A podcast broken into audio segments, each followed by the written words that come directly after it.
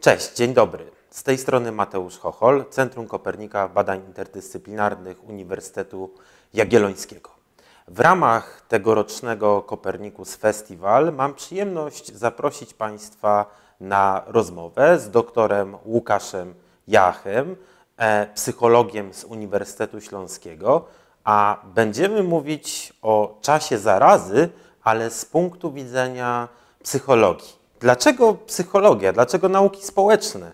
Przecież w czasie zarazy powinniśmy no, rozmawiać z medykami, ze specjalistami od światowej gospodarki i od innymi ludźmi, którzy zajmują się praktyką. Co może Łukasz psychologia zaoferować? Czy jest jakaś szansa dla psychologii? Czy psychologia coś nam jako społeczeństwu w tym czasie zarazy daje? To moje pierwsze pytanie do Ciebie.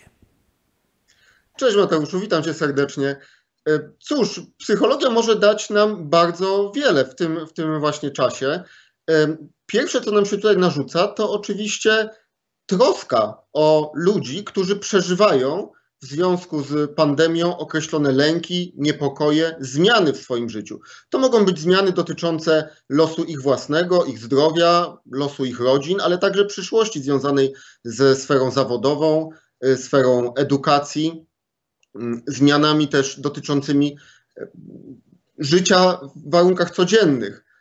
Ta rutyna dnia codziennego obejmująca poranne wstawanie, przygotowywanie się do wyjścia do pracy, do szkoły, określoną ilość godzin spędzanych na przykład z dziećmi czy żoną, mężem, także czas spędzany z członkami dalszej rodziny, ulegają tutaj zmianom. Natomiast psychologia ma też nam co nieco do zaoferowania w takim szerszym znaczeniu, w sferze zastanawiania się choćby nad kwestiami prewencji czy profilaktyki dotyczącej e, koronawirusa.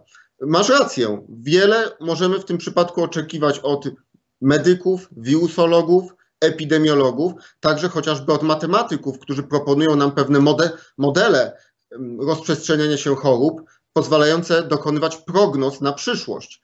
E, jednakowoż w rozprzestrzenianiu się wirusa ważną rolę odgrywa także czynnik ludzki, a przecież to przedstawiciele nauk społecznych, tacy jak psychologowie czy też socjologowie, e, zajmują się akurat, akurat, akurat tą kwestią. No, podam tutaj taki choćby przykład. E, psychologowie od dawna zwracają uwagę na to, że w przypadku pojawiania się jakichś nowych zachowań, na początku motywacje do ich wykonywania są wysokie. No wyobraźmy sobie choćby taką sytuację. Przychodzi 1 stycznia, razem z nim kolejne postanowienia noworoczne. Stwierdzamy, hmm, chcielibyśmy zadbać teraz o siebie, na przykład więcej ćwiczyć. Idziemy do sklepu, kupujemy rowerek treningowy, kupujemy hantle, ćwiczymy przez pierwsze kilka dni, pierwszy tydzień, dwa tygodnie, pojawiają się e, jakieś negatywne mm, odczucia, na przykład związane z zakwasami, oczekiwane przez nas rezultaty nie nadchodzą tak szybko, jakbyśmy tego chcieli. Pojawia się zatem poczucie zmęczenia, a może nawet poczucie oszukania. Wiemy więc, że wielu ludzi porzuca swoje wstępne, solenne y, postanowienia. Podobnie możemy spojrzeć na kwestie związane z profilaktyką czy też y, jakimiś zachowaniami prewencyjnymi dotyczącymi koronawirusa. Rozejrzymy się dookoła siebie. W momencie, kiedy zalecane nam było zakładanie maseczek, zapewne więcej osób w naszym środowisku to robiło. Obecnie z dnia na dzień obserwuje się coraz mniejszą liczbę osób, które stosują się do tego zalecenia. Wiemy nawet, że dziennikarze oraz przedstawiciele władz zwracają na to y, szczególną uwagę. Taki spadek motywacji do wykonywania jakichś y, zachowań y, jest dla psychologa rzeczą no nie byłem się tego powiedzieć, łatwą do przewidzenia, ale psychologia może tutaj zaproponować również konkretne środki zaradcze. No możemy sięgnąć chociażby do podstawowych założeń klasycznej szkoły behawiorystycznej, y, szkoły zajmującej się kwestią wzmacniania bądź wygaszania określonych zachowań, nie tylko u ludzi, ale również u zwierząt. Wiemy na przykład, że jedną z takich skutecznych metod wpływania na zachowania jest metoda nieregularnych wzmocnień czy też nieregularnych kar. E, nie chodzi o to, aby mm, kary czy nagrody pojawiały się za każdym razem, kiedy zostaje wykonane jakieś zachowanie. Chodzi o to, aby mm, jednostka, w tym przypadku człowiek, miał poczucie, że one w każdym momencie mogą e, nadejść. Tego rodzaju, wprowadzenie tego rodzaju kontekstu może przyczyniać się do utrwalania, e, utrwalania zachowań. No i pod tym względem psychologowie mogą nawet w tak prosty sposób dostarczać jakichś wskazówek do utrwalania zachowań, o które mogłoby nam chodzić w przestrzeni publicznej. Z drugiej strony psychologowie pozwalają, psychologia dostarcza również wyjaśnień, dynamiki pewnych zjawisk, które obserwujemy na co dzień. E, wiemy na przykład, że dla ludzi dość demotywującymi okolicznościami są takie, w których rezultat działania zostaje odseparowany czasowo od konkretnego zachowania. W przypadku koronawirusa my to dobitnie widzimy. Wiemy, że czas rozwoju wirusa w ciele osoby, która e, zarazi się nim, to nie jest czas kilku godzin, czy nawet 24 e, godzin. Jest to kilka dni, na przykład mówi się tutaj e, o tygodniu. Ta odległość czasowa pomiędzy konkretnym zachowaniem, a rezultatem tego zachowania może sprawiać, że dla nas będą to rzeczy zupełnie, zupełnie odseparowane od siebie, oczywiście mentalnie, psychicznie, co będzie sprawiało, że trudniej nam połączyć Y, te dwie, te dwie sprawy, a przez to trudniej nam dopasować zachowanie do okoliczności. Ty zajmujesz się naukowo zdrowiem, pracujesz w zakładzie psychologii zdrowia i jakości y, życia, tak? To nie pomyliłem nazwy?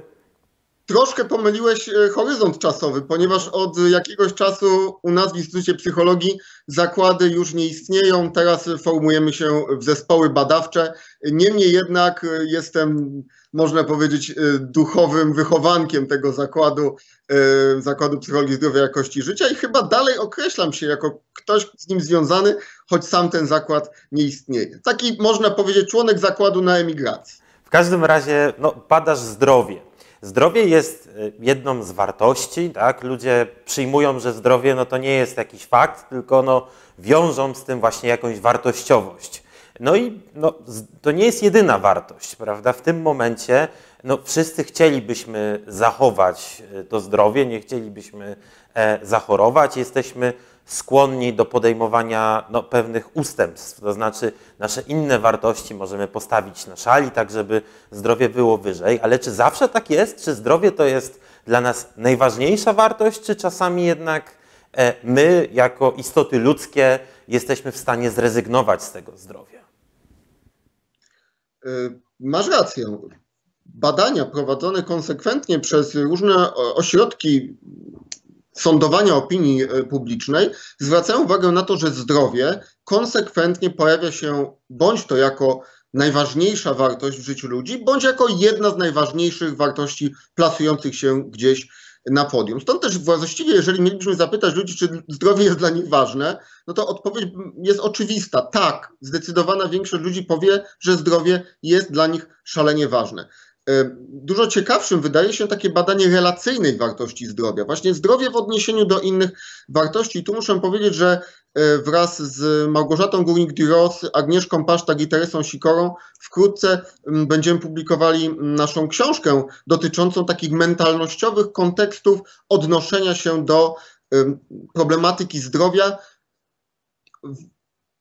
w obrębie takich współczesnych sposobów e, myślenia i jedno z badań, które w tej książce przedstawimy, dotyczy właśnie takiej relacyjnej wartości zdrowia. O co tutaj chodzi? No wyobraźmy sobie, że zdrowie, ale także inne e, wartości, jak chociażby miłość, wiara, mądrość, tolerancja, dobre życie, stanowią coś w rodzaju takich walut, które funkcjonują w obrębie czegoś w rodzaju kantoru. I tutaj wartość każdej z tych walut można przeliczać na E, wartość e, walut pozostałych. Nas interesowało to, e, w stosunku do jakich wartości zdrowie wydaje się być mocniejszą walutą, a w stosunku do jakich słabszą. I jeśli chodzi o te wartości, dla których bylibyśmy skłonni zrezygnować ze zdrowia, no to tutaj w naszych badaniach pojawiły się takie wartości jak chociażby dostatnie życie. I to chyba nas nie za bardzo dziwi. Przecież wielekroć nawet słyszeliśmy o tym, że ludzie są skłonni zastawić się E, po to, aby ratować zdrowie czy mm, poświęcać dotychczasowy stan, stan posiadania. Ale okazuje się, że dla zdrowia jesteśmy skłonni poświęcać również takie wartości jak choćby tolerancja, mądrość, wiedza, czy też godność, poczucie godności. Teraz pomyślmy, w jaki sposób może to przekładać się na nasze zachowanie. Jeżeli dla zdrowia jesteśmy skłonni poświęcać y, tolerancję, na co dzień może to przejawiać się choćby w kwestii takiego zero-jedynkowego kategoryzowania ludzi na tych, którzy są zdrowi, a zatem takich, których powinniśmy tolerować w naszym otoczeniu, którzy są um, akceptowalni, i takich, którzy swoim zachowaniem albo samymi sobą stwarzają dla nas określone zagrożenie i przez to um, są kimś w rodzaju osób, które chętnie skazalibyśmy na pewien ostracyzm społeczny. Z drugiej strony, jeśli pomyślimy o poświęcaniu y, dla zdrowia takich wartości jak mądrość, wiedza y, czy też, czy też godność, nie trudno zauważyć tutaj pewne powinowactwo tych wartości, choćby ze sferą pewnej szarlatanerii okołozdrowotnej, czy też oferty pseudonaukowej. Jeżeli ludzie nawet deklaratywnie zgadzają się z tym, że są w stanie zawiesić na kołek swoje dotychczasowe przekonania co do tego, jak wygląda rzeczywistość i ta, o której mówią chociażby, o której mówi korpus wiedzy o świecie, no jest to pewnego rodzaju zaproszenie do, dla tych właśnie oddziaływań, chociażby o których wspomniałem, pseudonaukowych, jeżeli tylko będą one ubierane w kontekst, w kontekst zdrowotny. Jeżeli chodzi o wartości, które ludzie są skłonni poświęcić dla zdrowia, przepraszam, w drugą stronę, yy, dla których są skłonni poświęcić, yy, poświęcić zdrowie, w naszych badaniach pojawiają się takie wartości jak miłość, dobroć, hmm, dobroć, ale również Bóg i, i wiara. To ciekawe, tyle mówi się o tej sekularyzacji współczesnego świata, ale z drugiej strony Bóg i wiara to wciąż te wartości, które pojawiają się jako, no, w jakimś sensie moglibyśmy powiedzieć, ważniejsze niż Y, niż zdrowie. I znowu, jeżeli mielibyśmy to przełożyć na taki język praktyczny, możemy się zastanowić na przykład nad kwestią y, znaczenia, czy też zapraszania y, duchownych do sfery profilaktyki czy prewencji okołozdrowotnej, także tej związanej z koronawirusem, skoro ta sfera jest tak, tak w tym przypadku istotna. Jeśli z kolei mówimy o takich wartościach jak miłość czy dobroć, być może warto byłoby zwrócić większą uwagę na, taki, na takie przekazy formułowane wprost przekładające zachowania okołozdrowotne na nadające zachowaniem okołozdrowotnym znaczenie z punktu widzenia chociażby troski o drugiego człowieka, czy nawet o naszych, o naszych bliskich. Mhm. E, mówiłeś o, padło hasło pseudonauka. Ja bym się chciał na tym zatrzymać na dłużej, no, jesteśmy bombardowani. No, nie, nie, prowadziłem tutaj żadnych e, specjalnych czy systematycznych badań, no, ale jestem użytkownikiem internetu, rozmawiam z różnymi ludźmi. E, ku mojej zgrozie no, niektórzy no, mówią rzeczy, od których mnie uszy bolą. E, no, można usłyszeć, że koronawirus to jest dzieło 5G, Billa Gatesa, firm farmaceutycznych. Z jednej strony ludzie E, niektórzy mówią, że nie dadzą się zaszczepić, inni mówią, że ta szczepionka już dawno jest. No, sprzeczności jest tutaj masę, no i można by tych, nazwijmy to, teorii e, dużo wymieniać. Niektórzy nazywają je pseudonaukowymi, inni spiskowymi. E, chciałbym Cię zapytać, jaka jest różnica między myśleniem takim pseudonaukowym, a konspiracyjnym, czy, czy myśleniem właśnie, właśnie takim spiskowym, E, a z drugiej strony, no, skąd się to bierze? Jesteś badaczem tych rzeczy. E, spróbuj nam to przybliżyć. Wiem, że to jest temat rzeka, oczywiście. Faktycznie, nie trudno wrzucić te dwa zjawiska do jednego worka, zwłaszcza jeżeli występuje się z pozycji ich krytyka. Osoby, która sprzeciwia się, można powiedzieć, myśleniu spiskowemu czy myśleniu opartemu o założenia pseudonaukowe tak pokrótce, myślenie spiskowe to takie myślenie, które zakłada, że rzeczywistość nie jest taka, jaką zdaje się być. Że pod tym wszystkim, co widzimy na, na co dzień, kryje się jakieś drugie, trzecie czy też y, czwarte dno. Często takie teorie spiskowe formułowane są w odniesieniu do pewnych wydarzeń politycznych, ekonomicznych, ale również, jak tutaj y, zdążyłeś zauważyć, około medycznych. No tutaj mówimy o tych teoriach zakładających chociażby, że wirus jest wypuszczony w świat celowo po to, aby dokonać depopulacji, depopulacji Ziemi. Charakterystyką myślenia spiskowego, różnych badaniach na ten temat pojawia się taka tendencja, jest to, że jest ono bardzo inkluzywne. Osoby, które wyznają jedne teorie określane jako teorie spiskowe, często podpisują się również pod innymi, nawet jeśli są to, są to teorie sprzeczne. No tutaj mówimy chociażby o takich słynnych badaniach, które pokazywały, że z jednej strony ludzie dopuszczali możliwość tego, że księżna Diana zginęła w wypadku zaaranżowanym przez koronę brytyjską, a jednocześnie wcale nie uwa jednocześnie uważali, że księżna Diana tak naprawdę nie zginęła w tym wypadku, tylko gdzieś ukrywa się w tym momencie w tym momencie w świecie. Problem z myśleniem spiskowym jest tego rodzaju, że my, ludzie, jesteśmy w jakimś sensie biologicznie uwarunkowani, psychologowie ewolucyjni chociażby zwracają na to uwagę, do poszukiwania prawidłowości. Po błysku następuje grzmot. Jeżeli podrzucę długopis do góry, on, on spadnie.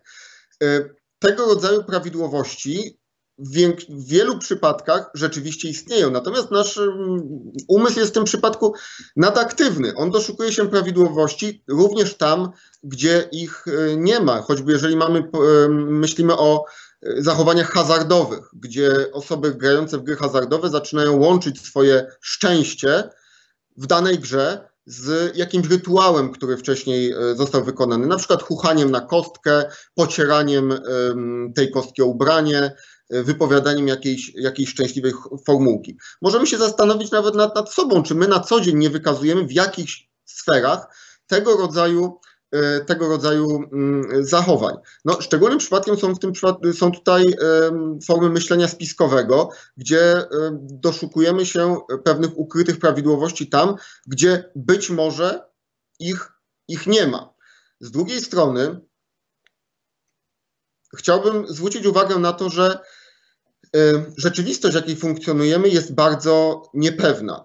Na co dzień mamy dostęp do licznych informacji medialnych, które zmieniają się właściwie jak w kalejdoskopie, utrudniając nam posiadanie pewnego stabilnego oparcia. Podam kilka przykładów z ostatnich dni.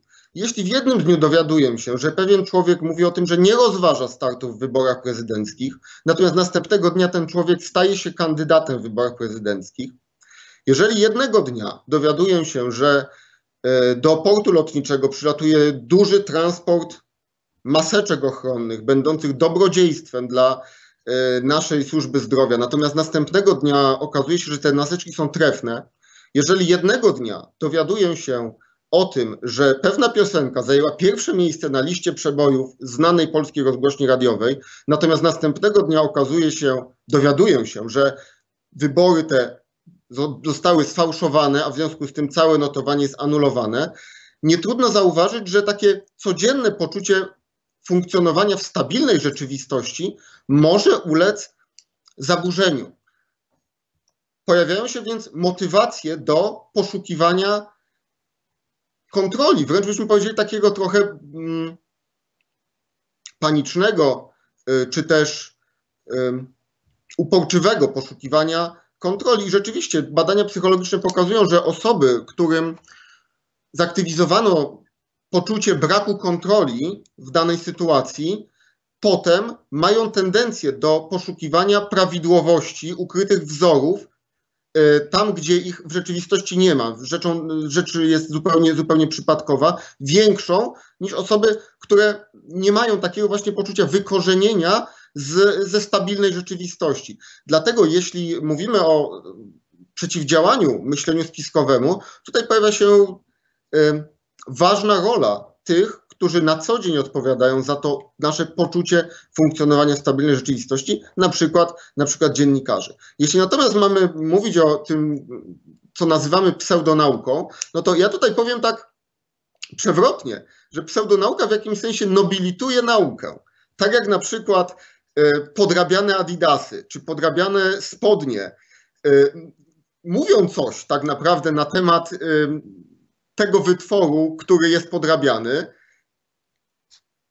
podziwiając go w, jakim, jak w jakimś sensie, albo zauważając, jak e, warto jest zwrócić się właśnie w stronę takiego konkretnego produktu, tak pseudonauka, mówiąc przewrotnie, nobilituje w jakimś sensie y, naukę. I tu, tutaj y, można byłoby powiedzieć wręcz coś takiego, że jeżeli jesteś sceptyczny względem pseudonauki albo nie masz pewności co do tego, czy ta sfera, mm, czy warto tę sferę brać na poważnie, to powiem nie, ale zwróć uwagę na to, co udaje pseudonauka, ponieważ jeżeli pseudonauka udaje rzeczywistą naukę, to prawdopodobnie w tej rzeczywistej nauce jest coś jest, skoro nawet opozycja czerpie pełnymi garściami z tego, jak funkcjonuje y, nauka, jeżeli chociażby mówimy chociażby o jakiejś skomplikowanej terminologii, powoływaniu się na pewne autorytety, powoływaniu się na powoływaniu się na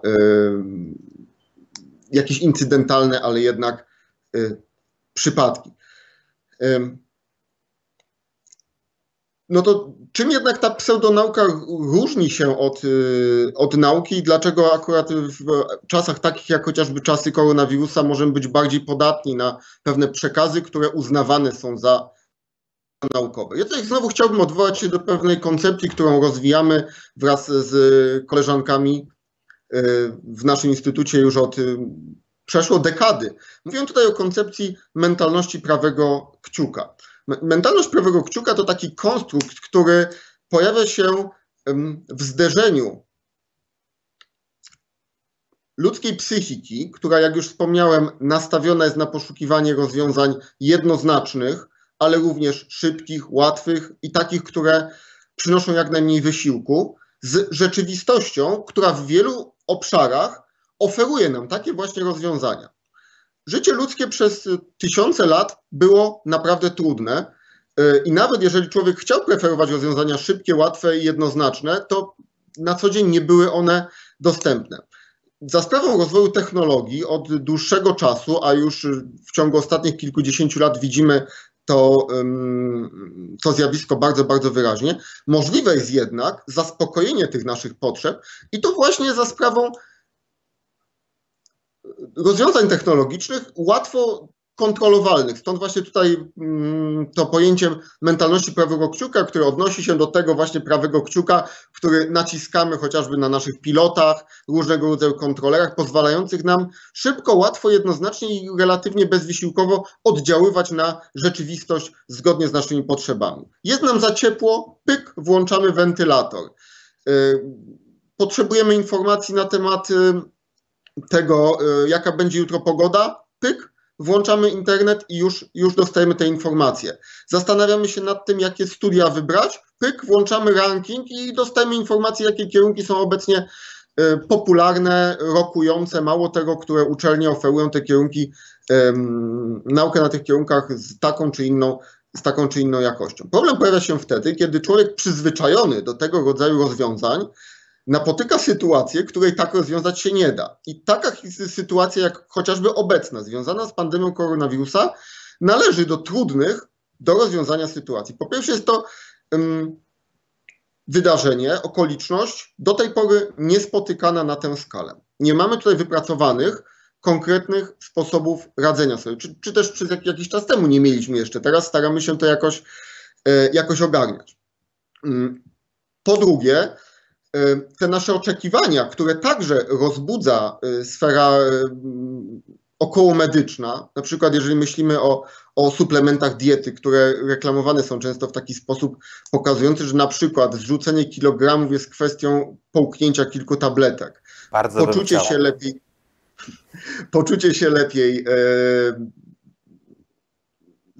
spokojny sen i tak dalej są kwestią zażycia kilku tabletek no, myślimy, że rzeczywistość w ten sposób faktycznie funkcjonuje. I nie boimy się tego powiedzieć, nawet w e, odniesieniu do sfery medycznej. Tak byśmy chcieli, aby to funkcjonowało. Jeśli, jeśli na przykład myślimy o szczepionkach, chcielibyśmy, aby naukowcy dziś zaczęli pracę nad nimi, natomiast szczepionka była gotowa jutro, za tydzień czy za miesiąc, za miesiąc to już nawet dostępna zapewne dla e, większości zainteresowanych nią, nią ludzi. Podobnie jeżeli chodzi o kwestie lekarstw, podobnie jeśli chodzi o kwestie, kwestie testów. W tym przypadku rzeczywistość nie jest w stanie zaspokajać naszego zapotrzebowania. I w tę niszę wchodzą osoby głoszące coś zupełnie innego, głoszące to, że one potrafią, że one mają receptę. Jeśli myślimy o rozwiązaniach proponowanych przez osoby związane ze sferą pseudonauki, czy zupełnie już poza nauką, zajmujące się e, jakimiś, określmy to, niekonwencjonalnymi metodami oddziaływania na, e, na nasze zdrowie, no to właściwie one zakładając, że dowolne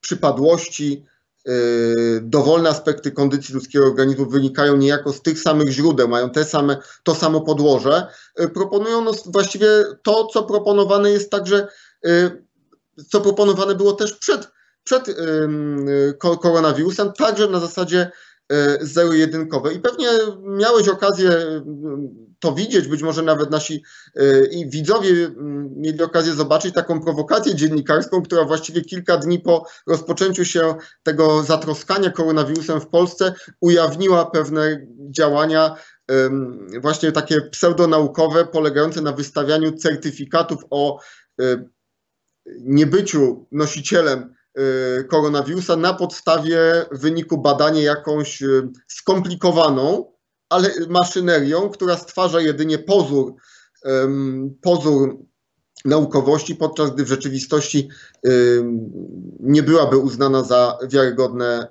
wiarygodne źródło informacji na ten temat przez przedstawicieli przedstawicieli świata nauki. Chciałbym tutaj zwrócić jeszcze uwagę, że tak naprawdę nic nowego pod słońce. Jakiś czas te, pod słońcem. Jakiś czas temu miałem okazję przeczytać taką um, książkę pod tytułem Co nas nie zabije.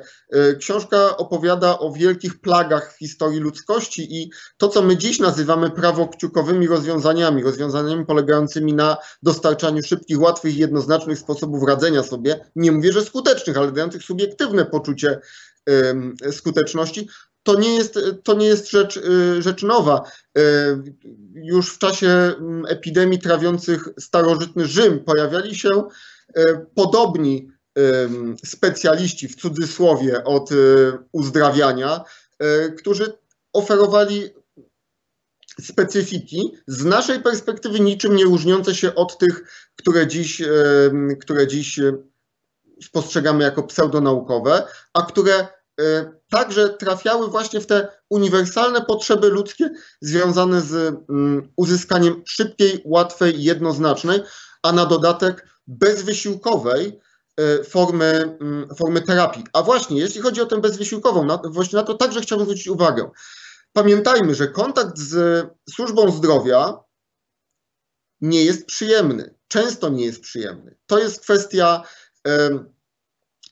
uciążliwych, uciążliwości kolejek, to jest kwestia e, uciążliwości czy też nieprzyjemności samej procedury badania, a także uciążliwości procedur interwencyjnych. Tu nie mówimy tylko o kwestii bólu, który czasem jest, pojawia się wtedy, gdy stosowana jest e, określona procedura medyczna, jakieś e, badanie, operacja, zabieg, ale także działanie zgodnie z zaleceniami medycznymi wymaga od nas samych systematyczności, na przykład przyjmowania jakichś lekarstw w określonych e, odstępach czasu, monitorowania e, stanu zdrowia.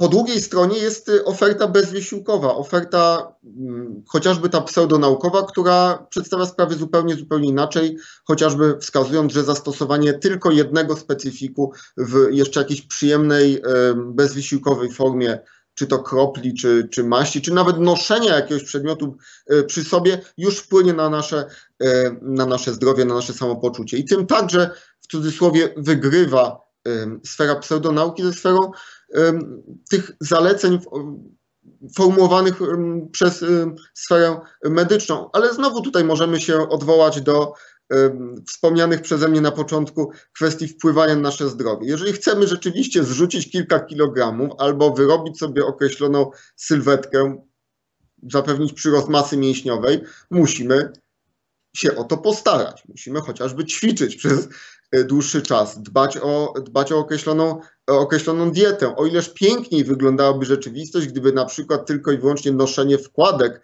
do butów stymulujących konkretny punkt na naszej stopie wpływało na to, że, na, że moja klata i bicepsy rozrosną się w taki typowy szpanerski, dyskotekowy wariant.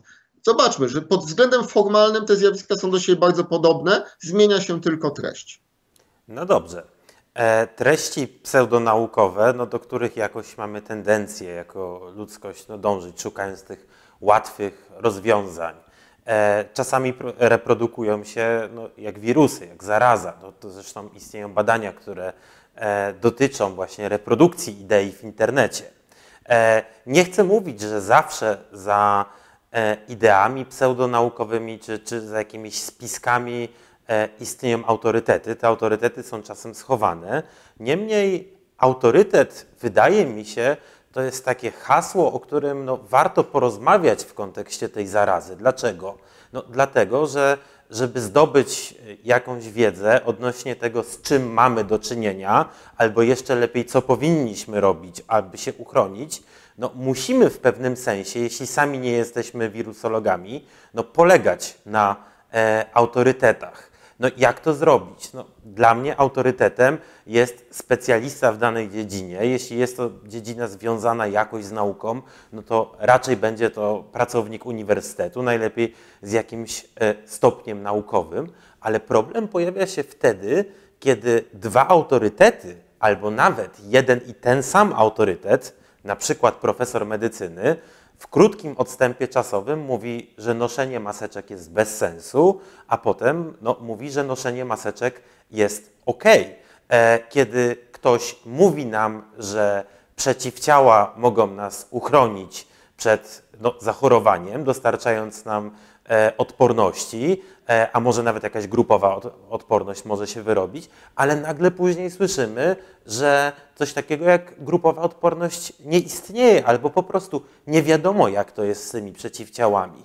Nie jesteśmy w stanie monitorować całej prasy e, naukowej, nawet jeśli jesteśmy co do tego kompetentni, a osób, no, które są w stanie to robić nawet w takich względach czysto fizycznych, żeby e, wszystkie publikacje śledzić, no ja znam bardzo mało osobiście, więc e, ja też muszę jakoś oddawać się e, w ręce tych autorytetów, czasami za pośrednictwem dziennikarzy czy, czy innych tutaj mediów. Jakie są pułapki w ogóle e, ufania autorytetowi? Jakie są pułapki związane no, z psychologią autorytetu, ale nawet nie mówmy o tych autorytetach szarlatanaryjnych, takich, no, które chcą nas zwieść, czy które promują jakiś właśnie alternatywny sposób widzenia świata, gdzie no, jest jakieś drugie, trzecie, czy nawet jak ty powiedziałeś, czwarte dno. E, jak to jest, kiedy, jak mamy słuchać profesorów medycyny, jak mamy słuchać wirusologów i specjalistów, no, którzy za którymi stoi prawdziwa nauka, którzy opierają się na wiedzy, a mimo tego no, czasami nas zwodzą. Jak to jest?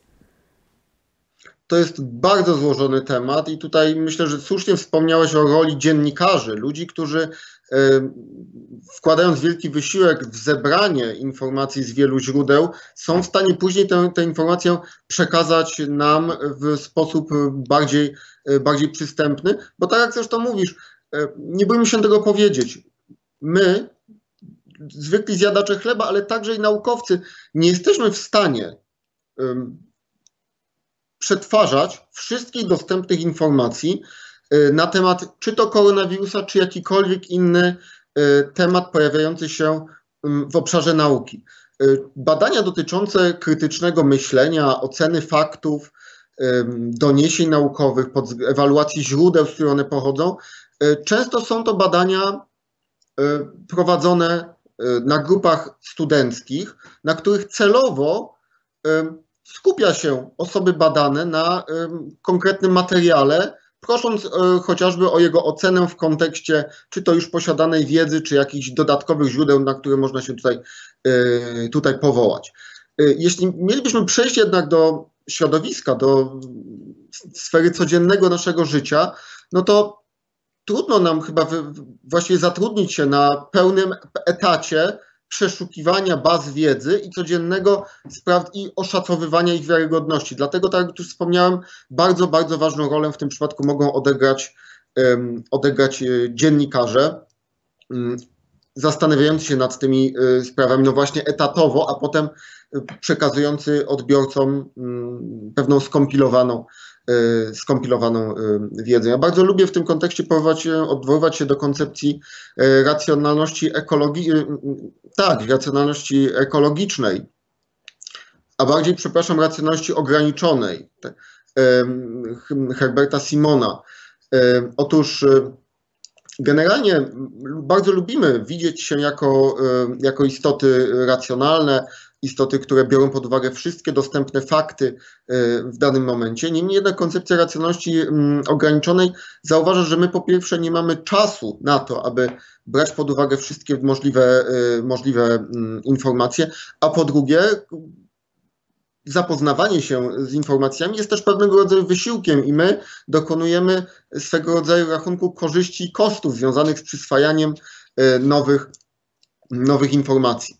E, natomiast w sferze, e, w, w, kontekście autorytetów, o których, o których mówisz, e, są takie badania dotyczące czegoś, co nazywa się autorytetem epistemicznym. Autorytet epistemiczny to innymi słowy autorytet, który jest no, spostrzegany jako ważna, ważne źródło informacji przez szerokie grono ludzi, samemu nie będących biegłymi, nie będących autorytetami w danej dziedzinie. I właśnie z tą sferą autorytetu epistemicznego e, wiąże się mm, szereg ciekawych badań i ciekawych wyników.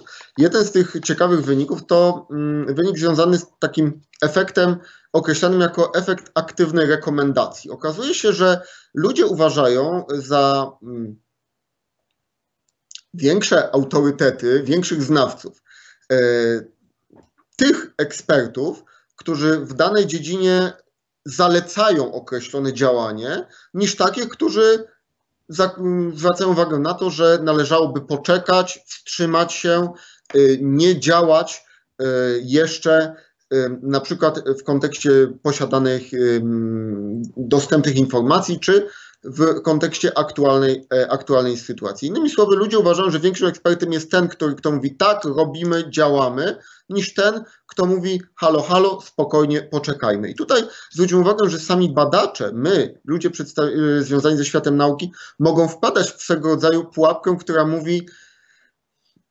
mm, takiego stwierdzenia, nie rekomendujesz, to znikasz. Nie rekomendujesz, przegrywasz opinii w opinii publicznej. Mm, z drugiej strony warto byłoby zastanowić się nad tym, jak my, my jako odbiorcy postrzegalibyśmy autorytet, który na pytania telewizyjne chociażby zaczyna odpowiadać nie wiem. Aktualny stan wiedzy nie pozwala mi jeszcze udzielić odpo odpowiedzi na to, na to pytanie. No taka sytuacja zarówno dla odbiorców, jak i dla dziennikarzy mogłaby być niekomfortowa, więc mamy tutaj do czynienia z taką dość trudną sytuacją, w której oczekiwania społeczne mogą e, motywować wręcz badaczy do tego, aby w pewnych miejscach wypowiadali się na przykład w sposób bardziej, e, bardziej radykalny. Z drugiej strony, i tutaj nie chodzi tylko o badaczy, ale też o nas, o nas samych, pod koniec lat 90. ubiegłego, e, ubiegłego stulecia opublikowano takie badania dotyczące efektu określanego jako efekt Dunninga-Krugera. Zresztą sami odkrywcy tego, tego efektu dostali w 2000 roku nagrodę Ig Nobla, którą niektórzy uważają za bardzo prestiżową. Ja e, osobiście nagrodę. uważam ją za niezwykle ważną i to całkiem serio nagrodę, tak. bo ona przedstawia no, może śmieszne, zabawne badania, które dotyczą jednak naprawdę fundamentalnych faktów no, o świecie.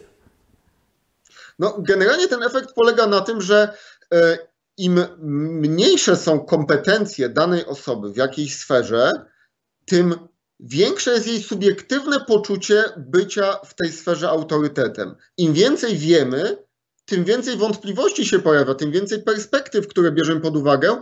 W związku z tym jednocześnie pojawia się motywacja na przykład do bardziej zachowawczych, mniej radykalnych e, sposobów e, mm, komentowania rzeczywistości.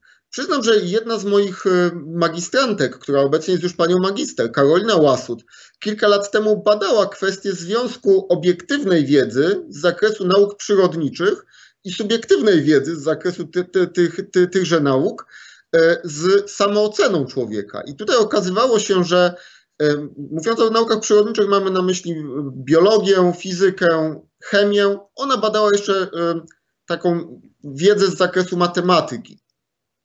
I tutaj okazywało się, że samoocena, czyli takie nasze subiektywne wyobrażenie na nasz własny temat, dodatnio wiąże się z subiektywnym poczuciem wiedzy w zakresie tych dziedzin. Innymi słowy, im ktoś miał wyższą samoocenę, tym uważał, że więcej umie, więcej wie na temat biologii, fizyki czy też matematyki. Natomiast kiedy przychodziło do badania związków pomiędzy tą samooceną a wynikami testów okazywały się te dwie zmienne zupełnie ze sobą niepowiązane. Widzimy więc, że samoocena może wiązać się z subiektywnym poczuciem e, biegłości w różnych dziedzinach, ale już niekoniecznie z tym, ile na ten temat rzeczywiście, rzeczywiście wiemy. A z drugiej strony, im wyższa samoocena, tym e, większa nasza gotowość do zabierania e, głosu w różnych, w różnych kwestiach. I tutaj znów chciałbym wrócić do kwestii pseudonauki, czy takich udających e, medyczne oddziaływań związanych ze zdrowiem.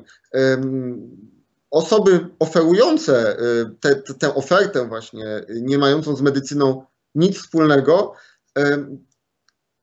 także w cudzysłowie łechcą, moglibyśmy powiedzieć, naszą, naszą samoocenę, bo kiedy zwrócimy się do nich, często możemy usłyszeć, bardzo dobrze, że pan czy pani się do mnie zgłosiła, e, nie wszyscy ludzie są na tyle otwarci, aby zgłębić te aspekty rzeczywistości, o których ja chcę tutaj właśnie e, Państwu teraz, e, Panu czy Pani powiedzieć, na które chciałbym zwrócić, e, zwrócić uwagę. I tutaj znowu możemy się odwołać do takich bardzo podstawowych koncepcji z zakresu wpływ, wywierania wpływu na ludzi.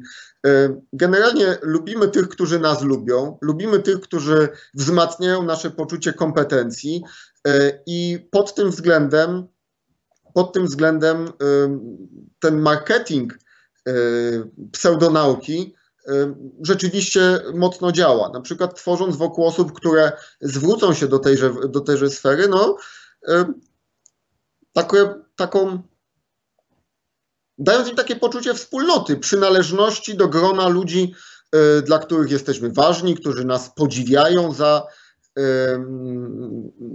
za nasz punkt widzenia, którzy cieszą się, że e, myślimy w sposób nietuzinkowy, nieszablonowy, nie dajemy się e, w cudzysłowie przekabacić temu oficjalnemu, oficjalnemu przekazowi. I to też, to też jest pułapka, zresztą ta sama, z której korzystają chociażby guru sekt.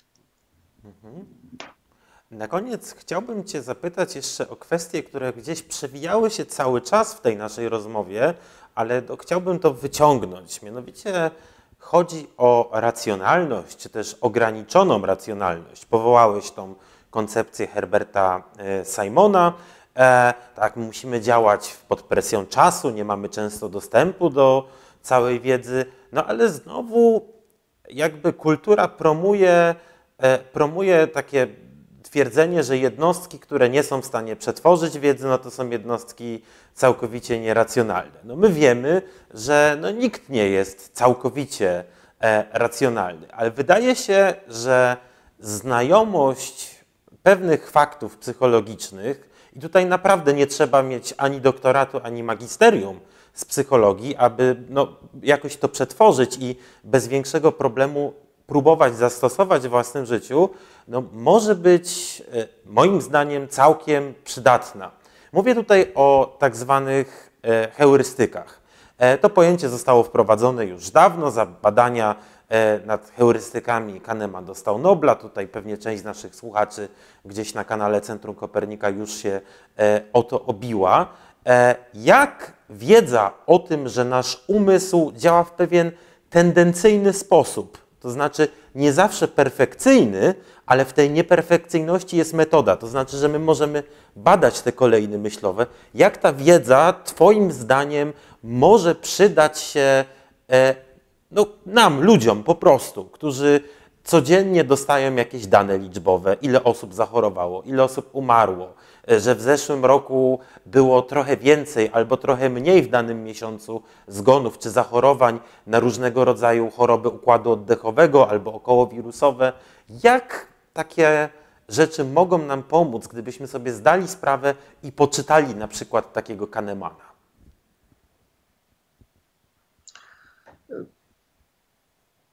Kahneman, chociażby w książce Pułapki myślenia o myśleniu szybkim i wolnym, yy, odziera nas z wielu różnych złudzeń na nasz temat, na nasz własny temat, ponieważ uwielbiamy widzieć się jako istoty racjonalne, mądre, kompetentne.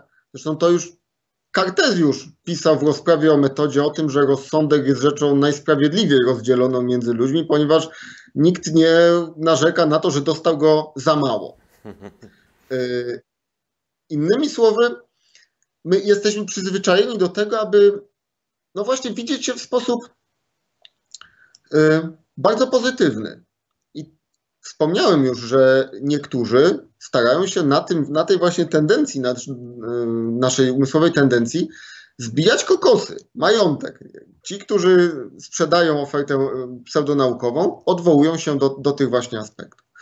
Z drugiej strony, Mm, z drugiej strony, y, jeśli wzięlibyśmy y, na poważnie y, treść takich książek, jak choćby książka Pułapki myślenia o myśleniu szybkim i wolnym, musielibyśmy przyjąć, że no, jednak z naszą kompetencją jest coś, jest coś nie tak. Mm, to jest bardzo trudne. To jest bardzo trudne, żeby w ten sposób zacząć siebie widzieć. Jako osobę, która przetwarza w sposób emocjonalny, w sposób oparty o emocje, y, a na dodatek ten sposób jest często, no nie daje nam prawidłowego, mogliśmy powiedzieć, y, oglądu, oglądu rzeczywistości. Dlatego ja bym tak tego nie widział. Nie, nie, nie, nie apelowałbym y, zarówno do ludzi, jak i do badaczy, ludzi, praktyków, aby starali się y, przekonać nas wszystkich do zmiany dynamiki y, myślenia, ponieważ rzeczywiście jest to rzecz bardzo trudna, bardzo wysiłkowa, wymagająca y, znacznej samokontroli. Bardziej zwróciłbym uwagę na to, jak można wykorzystywać działanie heurystyk, o których tutaj wspomniałeś, po to, aby chociażby pozytywnie wpływać na ludzkie zachowania. Przyjrzyjmy się choćby takiej heurystyce jak heurystyka dostępności. Heurystyka dostępności mówi o tym, że ludzie uważają za y, częstsze, bardziej prawdopodobne y, wydarzenia, które widzą dookoła siebie. Y, na początku, kiedy chociażby media informowały o wysokich mandatach, jakie można dostać za bieganie po parku masecz bez maseczki, czy w ogóle za bieganie po parku, jeżdżenie na rowerze, właściwie za cokolwiek, y, można było zauważyć rzeczywiste zmiany w zachowaniu, y, codziennym zachowaniu, zachowaniu Polaków, które, zwróćmy uwagę, być może nawet nie były dyktowane mm, przyjęciem punktu widzenia Y, Ministerstwa Zdrowia czy, czy, czy rządzących, ale dyktowane niechęcią do zapłacenia mandatu. Ta niechęć do, do, do, do zapłacenia mandatu była y, wzmacniana w tym przypadku właściwie o coś, co można powiedzieć, y, uznać za działanie zgodne z trafiające w naszą, w, naszą heurystykę dostępności. Materiały pokazujące ludzi dostających mandaty, zatrzymywanych przez policję, straże miejskie i tak dalej, e, dawały to poczucie, że możliwość zapłacenia mandatu jest, jest realna. Obecnie zwróćmy uwagę, że heurystyka dostępności działa na niekorzyść zachowań y, związanych z prewencją rozprzestrzeniania się koronawirusa, bo z jednej strony dookoła siebie widzimy mnóstwo ludzi rezygnujących już chociażby z maseczek, których nie spotyka za to żadna kara. Nie, nie, nie pojawiają się konsekwencje. A jeszcze do tego, jak dodamy to, o czym wspomniałem wcześniej, że jeśli nawet konsekwencje pojawią się, to pojawią się dopiero za jakiś czas, dlatego mamy tutaj do czynienia z tym odseparowaniem działania od jego rezultatu, jest to jeszcze trudniejsze do, mm, do ogarnięcia. Y, mentalnego. Z drugiej strony y, heurystyka y, dostępności działa też na niekorzyść mm, zachowań prewencyjnych, dlatego że jeżeli rozejrzymy się dookoła siebie, to z dużym prawdopodobieństwem nie dostrzeżemy osób, które zachorowały w wyniku, w wyniku koronawirusa. I, I znów, jeżeli widzę, że nie dotyczy to mnie, nie dotyczy to mojej sąsiadki, sąsiada, nie dotyczy to ludzi z mojej rodziny, ergo tak naprawdę nie ma się nie ma się czym przejmować. Stąd na przykład można byłoby zastanowić się nad jakimiś, nad wykorzystaniem chociażby mediów czy innych kanałów y, takiego masowego oddziaływania po to, żeby znowu w jakimś sensie indukować tę y, mm, dostępność poznawczą zagrożenia koronawirusem. I tutaj nie chodzi o to, żeby zmieniać ludzi, mówić halo, halo, wyzbądźcie się tej, tej, tejże heurystyki. Bardziej chodzi o to, aby zauważyć możliwość posiłkowania się tą, tą heurystyką w organizowaniu no, życia społecznego. Tak byśmy to mogli. E, tak byśmy to mogli. Czyli sugerujesz, określić. że wiedza, o ile dobrze rozumiem, że wiedza psychologiczna, szeroko rozumiana, e, może być bardziej przydatna, nawet nie tyle do zmiany e, no, zachowań pojedynczych osób motywowanych wewnętrznie, co raczej e, powinna stać się narzędziem skutecznej inżynierii społecznej. Tak? Dobrze to łapie?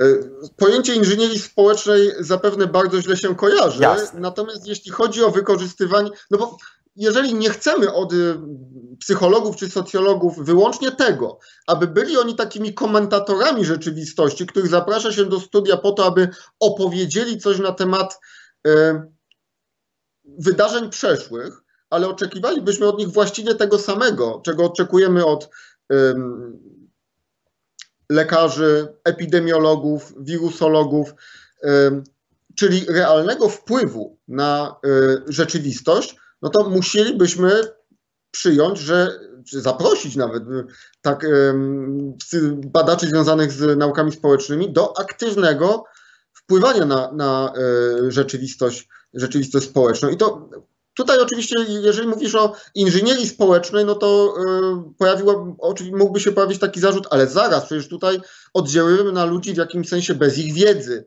może nawet bez ich zgody. Jest to ingerencja w, yy, w ich wolność. Yy, I znowu, można byłoby w tym przypadku odwołać się do y, ich konkretnego interesu. Jak, jakiś czas temu w moje ręce wpadła e, taka ciekawa książka, podręcznik pod tytułem Critical Thinking in Psychology, gdzie w jednym z, z rozdziałów e, autorzy zwracają uwagę na codzienne korzyści z krytycznego myślenia. Okazuje się, że osoby o wyższym poziomie krytycznego myślenia zasadniczo na przykład rzadziej y, chorują, zasadniczo rzadziej y, przydarzają mi się różnego rodzaju niepomyślne y, sytuacje życiowe, takie związane z prozą życia codziennego, jak chociażby e, nieumiejętne korzystanie z urządzeń technologicznych, e,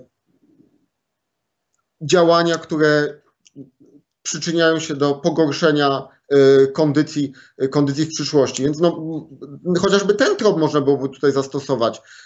Krytyczne myślenie opłaca się i to w takim, na takim zupełnie indywidualnym, indywidualnym poziomie. Y, zwróć uwagę, że jeżeli myślimy choćby o y, tej wspominanej tutaj już wielekroć y, pseudonauce, to krytyczne myślenie mogło, można byłoby zareklamować choćby w ten sposób. Jeśli włączysz krytyczne myślenie, nie wydasz pieniędzy na zupełnie nieskuteczne preparaty, na zupełnie nieskuteczne oddziaływania, będziesz miał ich więcej na swoje codzienne przyjemności. A skąd bierze się opór przed postrzeganiem, przed widzeniem przedstawicieli nauk społecznych, nie wiem, socjologów, psychologów przede wszystkim, bo ty jesteś psychologiem, nie tylko jako osób, które opisują, wykorzystując jakieś narzędzia do tego, na przykład statystykę, rzeczywistość, ale no też osób, które mogą kształtować tę rzeczywistość, wpływać na nią. Skąd to jest? No być może ważną rolę odgrywa tutaj nasze pragnienie wewnątrz sterowności. tego poczucia, że jesteśmy odpowiedzialni za swoje zachowanie, wynika ono z naszych wewnętrznych przekonań e, i nikt i nic nie ma bezpośredniego wpływu na to, że ono się zmienia. Natomiast dla wszystkich tych, którzy, którzy zrzymają się na e, obecność psychologów czy socjologów w kształtowaniu ludzkich zachowań, czy, czy też na wsłuchiwanie się głos, w głos psychologów i socjologów, chociażby przez takich decydentów zajmujących się e, społecznymi zachowaniami, miałbym, miałbym taki, taki eksperyment myślowy, może, może taką, taką propozycję. Zastanówmy się nad czymś, co znamy z codziennego naszego życia. Mówię tutaj o reklamie. Reklama pojawia się w prasie, reklama pojawia się w telewizji, radiu, internecie. Reklama jest sposobem na docieranie do potencjalnych klientów, których przekonuje się do wyboru określonego, y, określonego produktu, określonych, określonych usług. Y, reklama, od reklamy oczekuje się tego, aby była skuteczna. Skuteczna reklama zmienia zachowanie. A zatem zauważmy, że w przestrzeni publicznej mamy do czynienia z taką podwójną sytuacją, bo z jednej strony zgadzamy się na to, że y, wykonywane są badania y, dotyczące skuteczności reklamy, będącej ewidentnym sposobem dotarcia do ludzi i wpłynięcia na ich zachowania, które to wpłynięcie przekłada się na przykład na ponoszenie określonych kosztów finansowych, E, na wyborze towarów, które przez długi czas w ogóle nie znajdowały się w takiej naszej przestrzeni mm, towarów rozważanych jako potrzebne, niezbędne, takie, które chcielibyśmy mieć, e, mieć e, w swoim otoczeniu, z których chcielibyśmy korzystać. A z drugiej strony uważamy, że psychologowie czy socjologowie oddziałujący na nasze zachowanie są czymś nie w porządku, czymś, y, co są taką grupą ludzi, którą należałoby właściwie głównie wykorzystać tylko do opowiadania o rzeczywistości. I tu widzimy chyba tę mm, różnicę pomiędzy spostrzeganiem e, reklamy, a spostrzeganiem innych sposobów oddziaływania na, e, na nasze życie. A dodajmy, że część ludzi nawet lubi reklamy i chętnie je ogląda, e, komentując na przykład, która była fajna, która, która nie fajna. Być może, być może podobnie dałoby się e, to ustawić w kontekście psychologów czy socjologów, e, gdzie konkretne oddziaływania też ludzie mogliby widzieć w ten sposób. No jak on fajnie oddziałał, jak mnie się to podobało.